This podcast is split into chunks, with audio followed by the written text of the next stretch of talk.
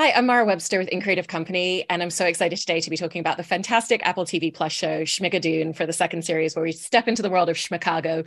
We are joined today by showrunner and co-creator Cinco Paul, Tituss Burgess, Aaron Tveit, Jaime Camil, and Dove Cameron. And, and Cinco, in starting with you and talking a little bit about your writing process, um, I was interested in how you know you really obviously use music as as an initial foundation and formulation for the narrative. And I've heard you speak about how you create a playlist of of, a lot of musicals of that era that you're really kind of thinking about in terms of the tone and, and narrative influence. And then you sit there and kind of play through the scores as well for yourself. And, and off the back of that, wanted to ask about how you really kind of sit with the original source material and find the, the fabric and the foundational elements that you want to carry over into other musical compositions to kind of create these wonderful original pieces that still have this real sense of sense, memory, and familiarity for audiences. Yeah, I mean, I think it's. I'm first of all, especially this season, I was so familiar with all the music. I mean, I love these musicals so much. I almost didn't have to play through the scores, but I but I did it anyway because it is. It's important for me to sort of you get to feel the feel of what the tendencies are of these composers harmonically and and and melodically and and in studying the lyrics i always am shooting for like the highest form of pastiche possible and uh so that's a huge part of it. But also, you know, in some sense, the tail wags the dog in the sense that I have songs that I love. And that, you know, as soon as we were doing 60s and 70s, I'm like, I'm doing Corner of the Sky. I'm going to make Aaron sing my version of Corner of the Sky, you know, and and, uh, and we're definitely going to do Mein hair and we're going to do, you know, I, and 100% we're going to do a little priest, and you know, there's there's songs that I love so much that I I felt like by hook or by crook, we're going to make it happen in the season. But then, you know, you get in the writer's room and you're mapping out the story. And it's just like any musical, you spot songs, right? You, are looking through and say, like, oh, okay, this is what this could be a song. This could be a song, you know, and, and, uh, and that's really, really how it works. And, and this season was especially joyful and fun because, you know, Pippin and Sweeney Todd are my two favorite musicals. And, there's a lot of them this season. and and Aaron, for you this season, I've heard you say that you know the the essence of the character that you're playing felt a little bit more broad than a lot of the characters that you've played in in other spaces and so mm. is it really interested in in how you found the dynamic of approaching that because you have to kind of step into it and make it have that sense of broadness that really fits within the story but still make it feel very centered and connected for people watch, watching to connect to it at the same time yeah, I, th- I, think I learned a lot season one. I think the my approach season one was kind of how I approach everything. Like I'm trying to make it real and find the truth in it and all of that. And then very quickly, you know, because we were playing these kind of in the first season, especially more stereotypes of these musical theater tropes, um, and and because all of my scenes were kind of with Cecily, I, I, I learned very quickly that I the more I actually leaned into the idea of what these things were, the more successful it was, the more kind of mm-hmm. takes it gave Cecily to react to. So then coming in this year and knowing that was kind of how this worked, I kind of um, I gave myself the freedom just to go for it. And you know, when I read this on the page, I was like, how is somebody at this? How is someone uh, Pippin and Claude and Jesus all at the same time? But I think again, that's kind of the beauty of the show.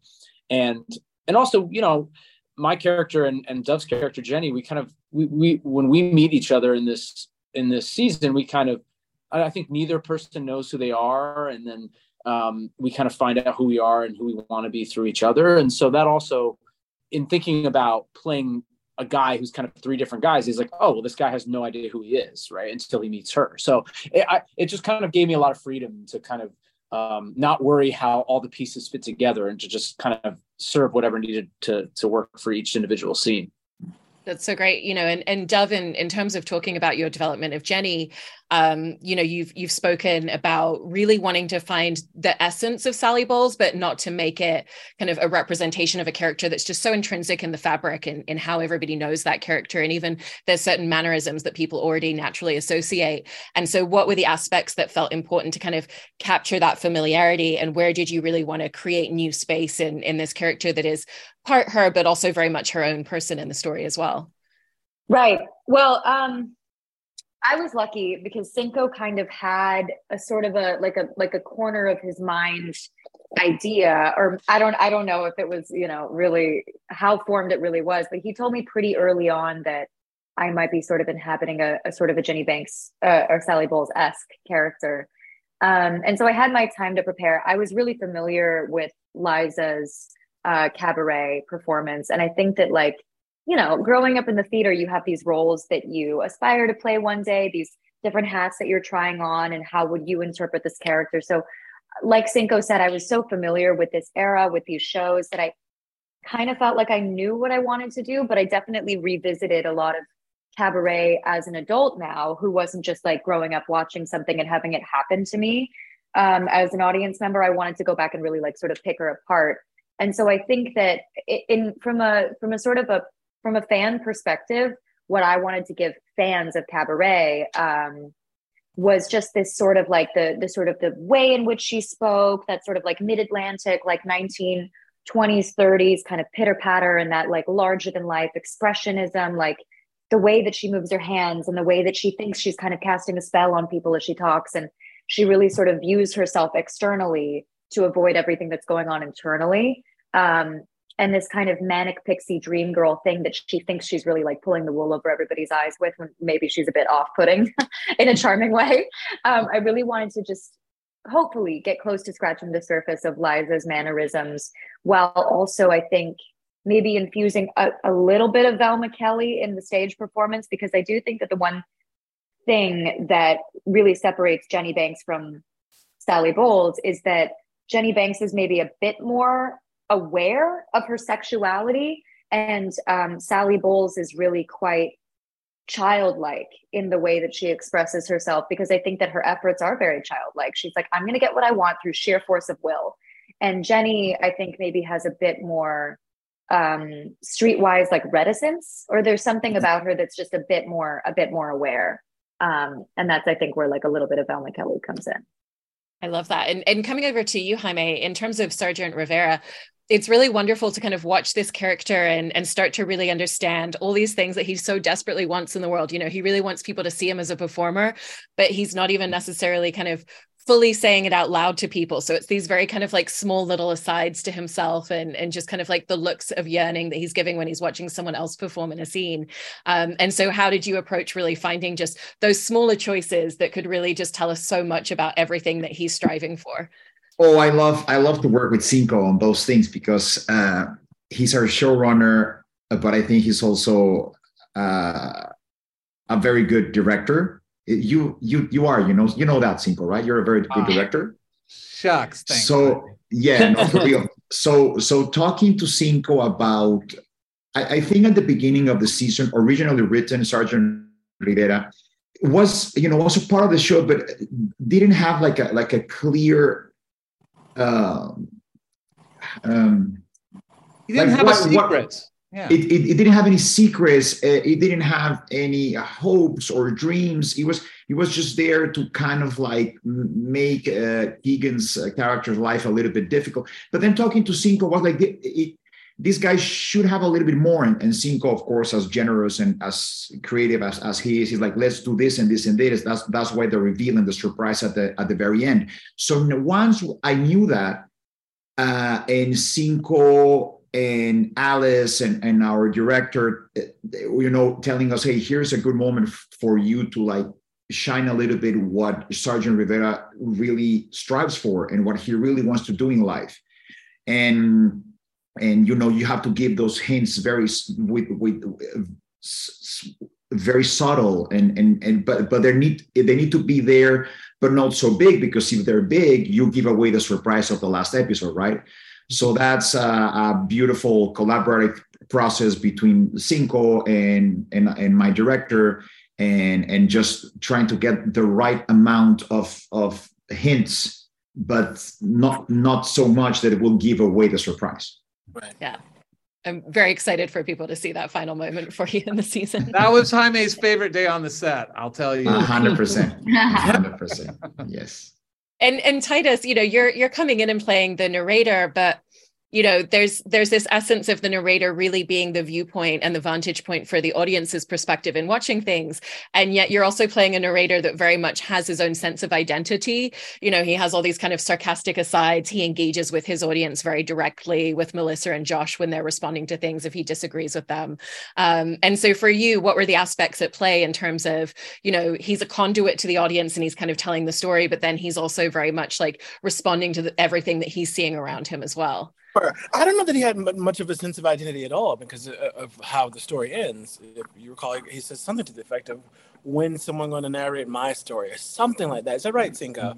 Yeah, uh, yeah. He finally sort of decides, like, I'm done being a narrator. Yeah, yeah. I'm done. I'm done narrating other people's story and shaping other people's lives, and and he, and he sort of takes the the bull by the horns and, and decides to, um, you know, declare it's my turn. You know, in in, in a in a sort of way. Um, so, and that, but as it relates to you know his relationship with the audience, um, I think he's just sort of enjoy. I think it's because of the absence of having had um, a proper framing with him downstage center as the focus of the story, um, juxtaposed to him framing other people and putting their needs and wants down downstage center. I think that is why he enjoys these asides with the audience so much because he's like, you know, sort of take unleashing that hidden uh, desire to be seen uh, and and and sort of really reveling and making not things so much difficult for for other people but rather since he knows how this whole thing is going to play out um, he's enjoying the struggle the, the tussle uh, that these other people have because he's not had the opportunity to have it himself and no one has shown interest in wanting to give him that. Um, so i think that is it's not so much that he's sinister or evil or you know outright a bad person. Um, I think it's just he he he wants the same focus and attentiveness that he is tasked with giving to other people. Hmm. I love that. And and Cinco, I did also want to ask you about just the the tone of the show because it's it feels very connected to the first season and yet has its its own really distinct identity and obviously with the nature of the musicals there's kind of a little bit more of a darkness than there was in the first season and it's this real amalgam amalgamation of of you know the moment Aaron comes on on screen it's a very different feel to the world of chicago and going into the courthouse with jane. Um, and so i'm really fascinated in how you found this way to make these different tones that feel so unique really coexist in such a seamless way. Yeah initially that was pretty scary to me when i looked at all the varieties of musicals and i thought like can we go from like Jesus Christ Superstar to Chicago and then to Sweeney like in the same episode? Isn't that going to like freak people out or like, you know, are people going to be along for that ride? And and ultimately, I thought like let's just make, treat it as a strength instead of a weakness, and and let's just make the most of it and just like go nuts and and hope that our audience is along for the ride, you know. And I think ultimately that attitude worked. You know, we had our three separate worlds: the the Chicago cabaret world, we had the hippie hair Godspell world, and then we had this Victorian Sweeney Annie Oliver world. And and the the and it's fun to establish the three separately, but then through Josh and Melissa's meddling, you know, those words worlds start to collide with each other. And that was when I realized, oh, that's the magic of this season. Yeah. Like Pippin, you know, Sally Bowles and Jesus hook up, you know, and, and uh, you know, and and uh what, what if Mrs. Levitt is actually kind of Miss Hannigan too, you know, and and that was really when I realized, oh yeah, this is this is a power of the show instead of uh, a flaw. Yeah. And and for the for the cast, I wanted to talk a little bit about the the costumes and just those external elements as well, because obviously it's always such a, a pathway into your character. But I imagine especially so when you've got costumes like this. And you know, Aaron, I've heard you mention how the moment that you started putting on those aspects for yourself that it even that's how you really found a lot of the mannerisms and even aspects yeah. of how does this character talk and, and move in the world um, and so for all of you was just really interested in how that helped you find a lot of the the very distinctive movement and mannerisms because it's so different from last season in terms of what it's asking of you all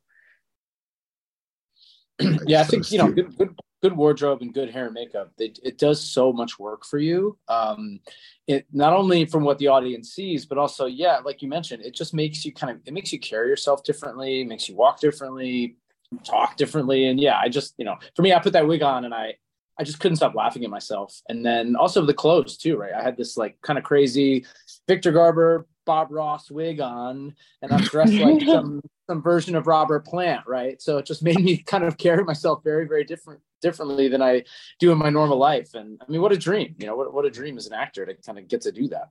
I felt it was very important the first day Aaron put on that wig for me to say, Aaron, you look amazing. yeah, there was lots of support. Because I, I was nervous. Yeah. I thought like, how is he going to react to this? But uh, yeah, he. There's lots if anyone support, could pull it off, it's you, Aaron. Well, thank you. oh my goodness. I th- yeah, I think that definitely like I mean even in my daily life and I think this is a global thing for everybody. Um women talk about this a lot like after a breakup how important it is to like change your hair to like adopt a new identity. Um but I think also as actors as chameleons like like Aaron said, if I put on a wig, it's game over. I'm animating differently. I'm looking at people differently, especially if I have like a bang. I feel like my eyes are so much more expressive and even just having the shorter hair it's like i felt like a whole new human. I was like sassier and, and quicker fire on like you know be like quick quips and things like that.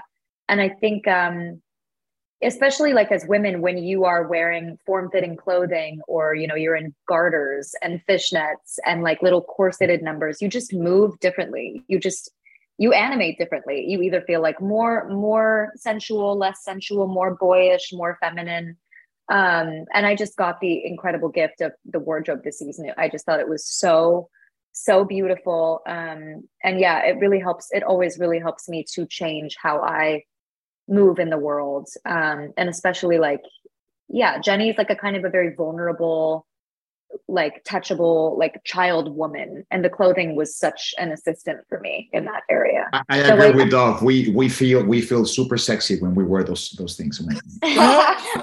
Spoilers. Oh sorry. Yeah. I mean, Jaime, for you, did it help you find some of that kind of like enforced rigidity for the character as well? Because I feel like when I watch your performance, there's a oh, very yeah. specific kind of structure to it hundred percent. I couldn't move. I couldn't move with that. That shirt was like that shirt was super tight uh, on the neck. It'll just stiff your neck. You, uh, I couldn't actually move, and it helps with the rigidity of and the and the the regal of, of the regalness. That word exists, fellow Americans. Yes. Yeah. Mm-hmm. yeah. The okay. of the the regalness of the of the character right? It was it was it, it, helped a lot. And also the fake mustache it was so uncomfortable to have. It was so it felt because cinco wanted it to be huge.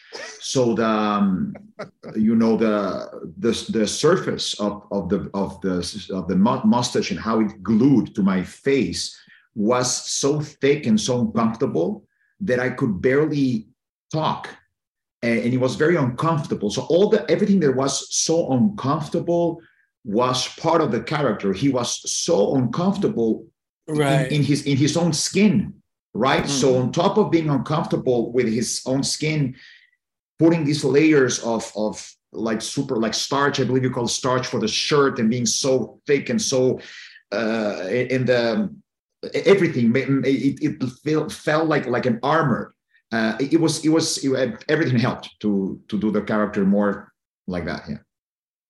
And for you Tituss with like the the wonderful kind of like showmanship and presentation of your costume how did that help you? Well my costume was really comfortable. And, I, and i got to take off my coat whenever i felt like it. In fact it, it, one of the things that really helped me relax into it was because of how free he was. He was never in any danger of anything. So, you know what I mean? So he just kind of did what he wanted, said he wanted, appeared where he wanted, and wore what he wore how he wanted. Um, and and I think that sort of cavalierness um, uh, gave way to um, a certain finesse that you might be um, consuming when you when you watch it. Um, not because I finesse it so, but because of how relaxed I felt in my in my wardrobe. That's right. And and then kind of going back to something that you were touching upon with with Jenny a little bit, Dove. I wanted to ask about that that idea of kind of how you play to some of the darker sides of your characters in a in a world that's so fantastical and heightened you know with the fact that jenny has this this trauma you know even for you aaron you're playing someone who is going through that sense of who am i what is it that really brings me happiness i'm trying to impart it on other people but i haven't necessarily found it in myself and it's so fascinating to watch these kind of like real internal dialogues that these characters are having within themselves within the world of kind of a heightened musical with a lot of comedic elements. And so given that it is such an amalgamation of, of tones with what Cinco was talking about how did you all really find the balance of of how to play to those sorts of elements in your characters specifically? Um, well, I think that's the really beautiful thing about the kind of stuff that Cinco writes is it's the the the world of Schmigadoon is like a Trojan horse project. You are so distracted by you know it's actually it's like bells and whistles. It's like a razzle dazzle. You're so distracted by the glorious kind of acid trip like how in the world is apple making the show of it all that then by the end of it when you've really like kind of downloaded the lesson you, it's so much more um, visceral the experience of how human it all is. And so throughout the whole show we're encouraged to like aaron said be performing even larger than we would in the theater but these are all very real human characters and struggles. And and um, jenny is really traumatized. Jenny jenny the more you watch the show she has a really really dark background or so she kind of believes and also she does. Um, and i think as someone who myself is very deeply traumatized um, thank you cinco for recognizing that in me. Um, i uh, I, I definitely think that I'm obsessed with this concept of a mask reveals uh, and I think that Jenny's sort of insistence upon her performance that she thinks she's really getting away with is actually much more for herself than for anyone else. Um, and it's that scene that you you see with Keegan and Cecily coming up, uh, where she says, "I actually don't have a father," and you sort of see her crack a little bit as she turns around and and snaps. And that's really the thing that's pushing her to to perform um, to such an extent. And so I think that the sort of larger than life denial of reality is actually one of the more human things about this show because oh. we all are guilty of that. Denial of reality. That's well said, sister. and how how did you find that kind of similarly aaron with your character given that it's you know going back to what you were saying about kind of like the broadness but then you're still playing to that internal dialogue as well yeah, it makes me think of um, the duet that Dove and I uh, sang. It kind of, you know, so much of the show is kind of so larger than life and this fantastical world that we're all existing in. And then, you know, when our two characters meet, it's like almost as if for the two of us, kind of all of that kind of stops for a minute and things just like get really simple and really slow. And, you know, and I think that um, that number and then specifically filming that number, right? We went from these these big production numbers to kind of just the two of us on a sound stage in a little tent with a camera really close and just kind of it was just like a very simple intimate scene. And so that that resonated with me about kind of that really you know that that was really the key that that clicked in about how this my whole character worked. So um, it was interesting you know you for how how large and amazing some of these things are it almost undercut that you know to kind of go to this very simple simple place. Yeah, I mean the name of the song is something real, right? Like that was the that was the purpose that it's like these two people who are kind of always performing now are face to face with each other and they have to kind of reveal their true selves to each other mm-hmm. and that that helps them get to a place they need to go. Yeah. I mean that that idea as well of of performing in a way that is larger than you would in the theater, which is kind of the opposite to what you would think. Usually, you're kind of going for the the, the smaller choices once it's on screen and once the camera's closer. Um, you know, for you, Jaime, what was that journey like coming into the first season and really just finding that that balance and that comfortability of making the larger choices, even though it's the more intimate setting of of having a camera that you're working with? Yeah, I think I, I, love what Aaron was Aaron was was saying about that. I, I, I found it so uh, interesting that that what you said, Aaron. I love that how how you you need you feel the need to you need to be like bigger and broader in the show than on stage. Yeah. Yeah. Uh, it's it, it's funny because I believe that in season one, Ariana's character and myself were the characters that at that point in the story, halfway through the through the story, uh, correct me if I'm wrong, Cinco, are the characters that ground they ground a little bit the, the moment. Yeah. They they give the possibility of of of a potential a new relationship or new love story between the the stars of the show between Keegan and Cecily. So I believe that Ariana and I, our job was to ground the show a little bit during that moment, and and, and then and, and then of course at the end have a little more fun, right? When Jane Krakowski arrives on the car and, and you know, my mom goes like, oh, don't worry, you're, you'll find someone else. We got to play a little bit more. Um, but, but, but when we, at that moment, we were, support or Cinco wanted us to ground the story a little bit more and, and present the possibility of a true potential love story, new love story for our, for our stars. And, and on, in this season, season two, um, uh, well, at the very end I go full grand. Uh, but but uh, but but uh, the, but during the show it needs to also be what we talked about before, really grounded and really like you know this guy is trapped inside of him, right? Yeah, and for I, you, Tituss, say, sorry. Oh, oh, sorry, Mark. Sorry.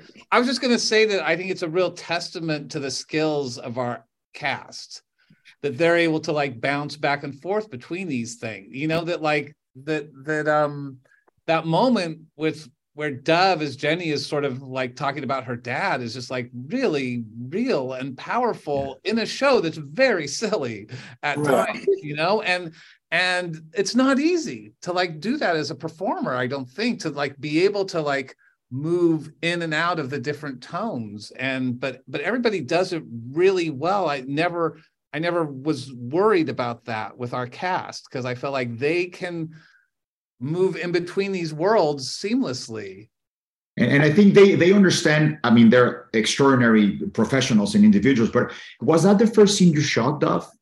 Uh, when when we first when I when I when my character has Keegan inside of this like warehouse? No, right? No, no, no. He's talking about a scene within the apartment where um, oh.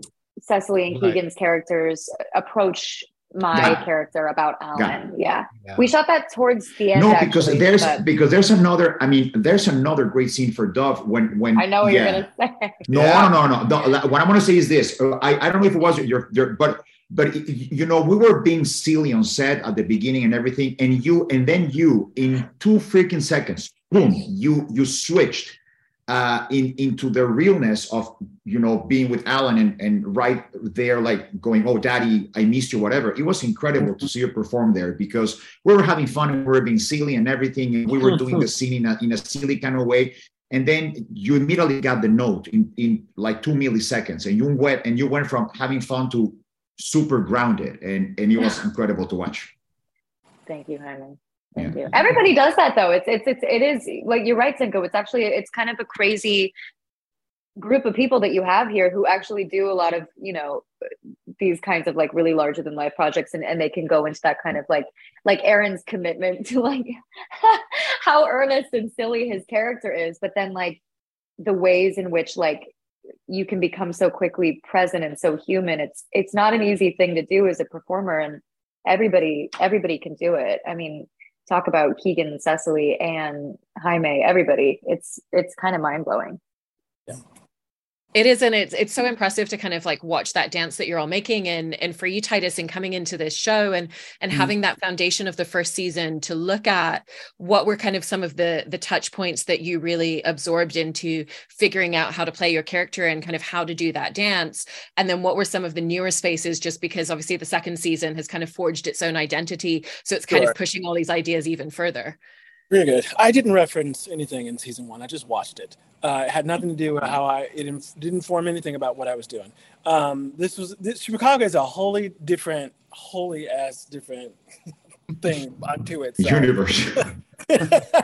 I mean, it really, it really kind of exists outside of where they were, and you know, on purpose, obviously. But you know, in terms of my way into the nuances and eccentricities of um, the, the the way Cinco writes his stories, and, and, and you know, it just it wasn't it, it would have done me you know no service. Um, but what I did use was um, the the tropes and the musicals of the 60s and 70s and, and early 80s, and and how um, you know Ben Vereen, for instance, you know how how he moved in and out of you know. Um, uh, narrating the story in, in, Pippin, and and you know how he drop in and, in Sweet Charity, uh, uh, and and Jesus Christ Superstar, you know, and using you know how he accessed his anger and his disdain when the story wasn't going the way he wanted it to go, and and, and his delight when it so tragically went the way he wanted it to go. You know, that's that's kind of more what I borrow from, and then also just our story in and of itself was so clear, and my role um, to me, uh, or, or the, function that my role served was so clear to me. It wasn't it wasn't very difficult to to uh, make make sense of. I think the hardest part was making certain that I, when I was outside of the story, to not become Tituss and be a fan and just be sitting there watching, but like to, to stay, to, to stay, that was very difficult because honestly, everything was so entertaining. Uh, and so, you know, that was a fine line to toe, but I didn't have a hard time dropping in. And I have my own darkness to pull from, so just.